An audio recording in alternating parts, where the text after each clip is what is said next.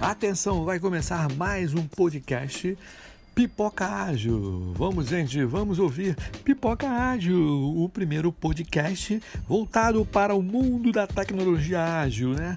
Desenvolvimento de software, pessoas, produtos, cultura ágil, tudo bem juntinho, pertinho de você.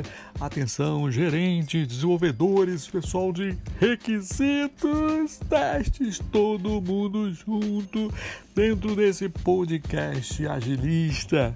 Pipoca ágil com vocês.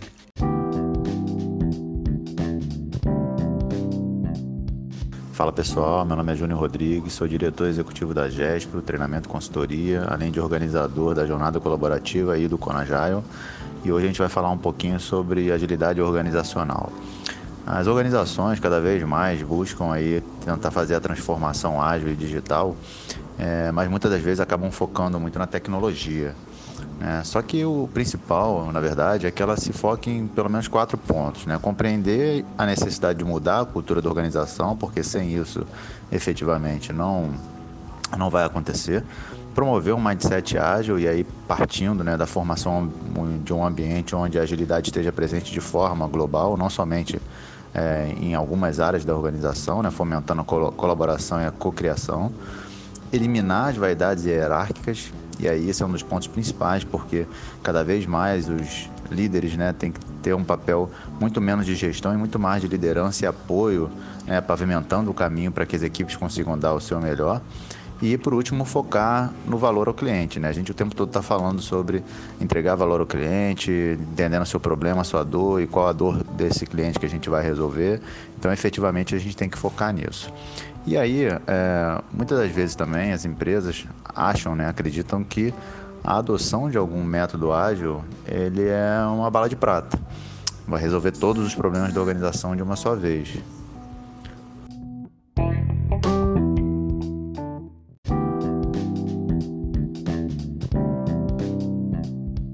Só que na verdade, né, os métodos não são bala de prata. E efetivamente, quando se começou o movimento de, implementação da agilidade nas organizações, sempre teve muito ligado, muito restrito à área de execução, às áreas de entrega, né, principalmente os times de desenvolvimento. E aí que entra a questão das três ondas. Né? Esse modelo ele fala justamente da gente ter aí o primeiro estágio, que é a questão da implementação e adoção por parte dos times, mas que isso precisava crescer, precisava evoluir.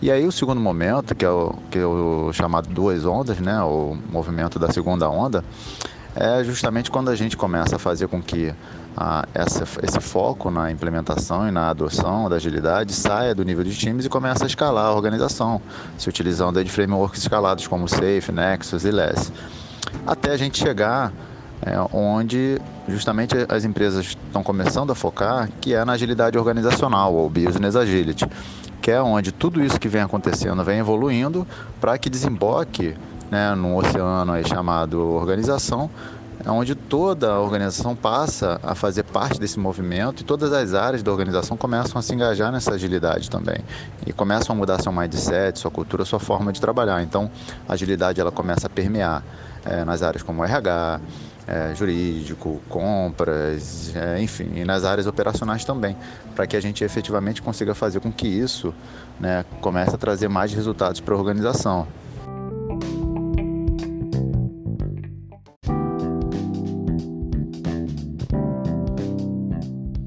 E aí é que faz sentido também a gente ter uma área da organização que apoia esse movimento, né? seja na função aí de Agile Coach ou especificamente do Agile PMO, né? que é uma bandeira que eu costumo defender, que pode ser esse líder, né? esse protagonista na transformação ágil dentro da organização.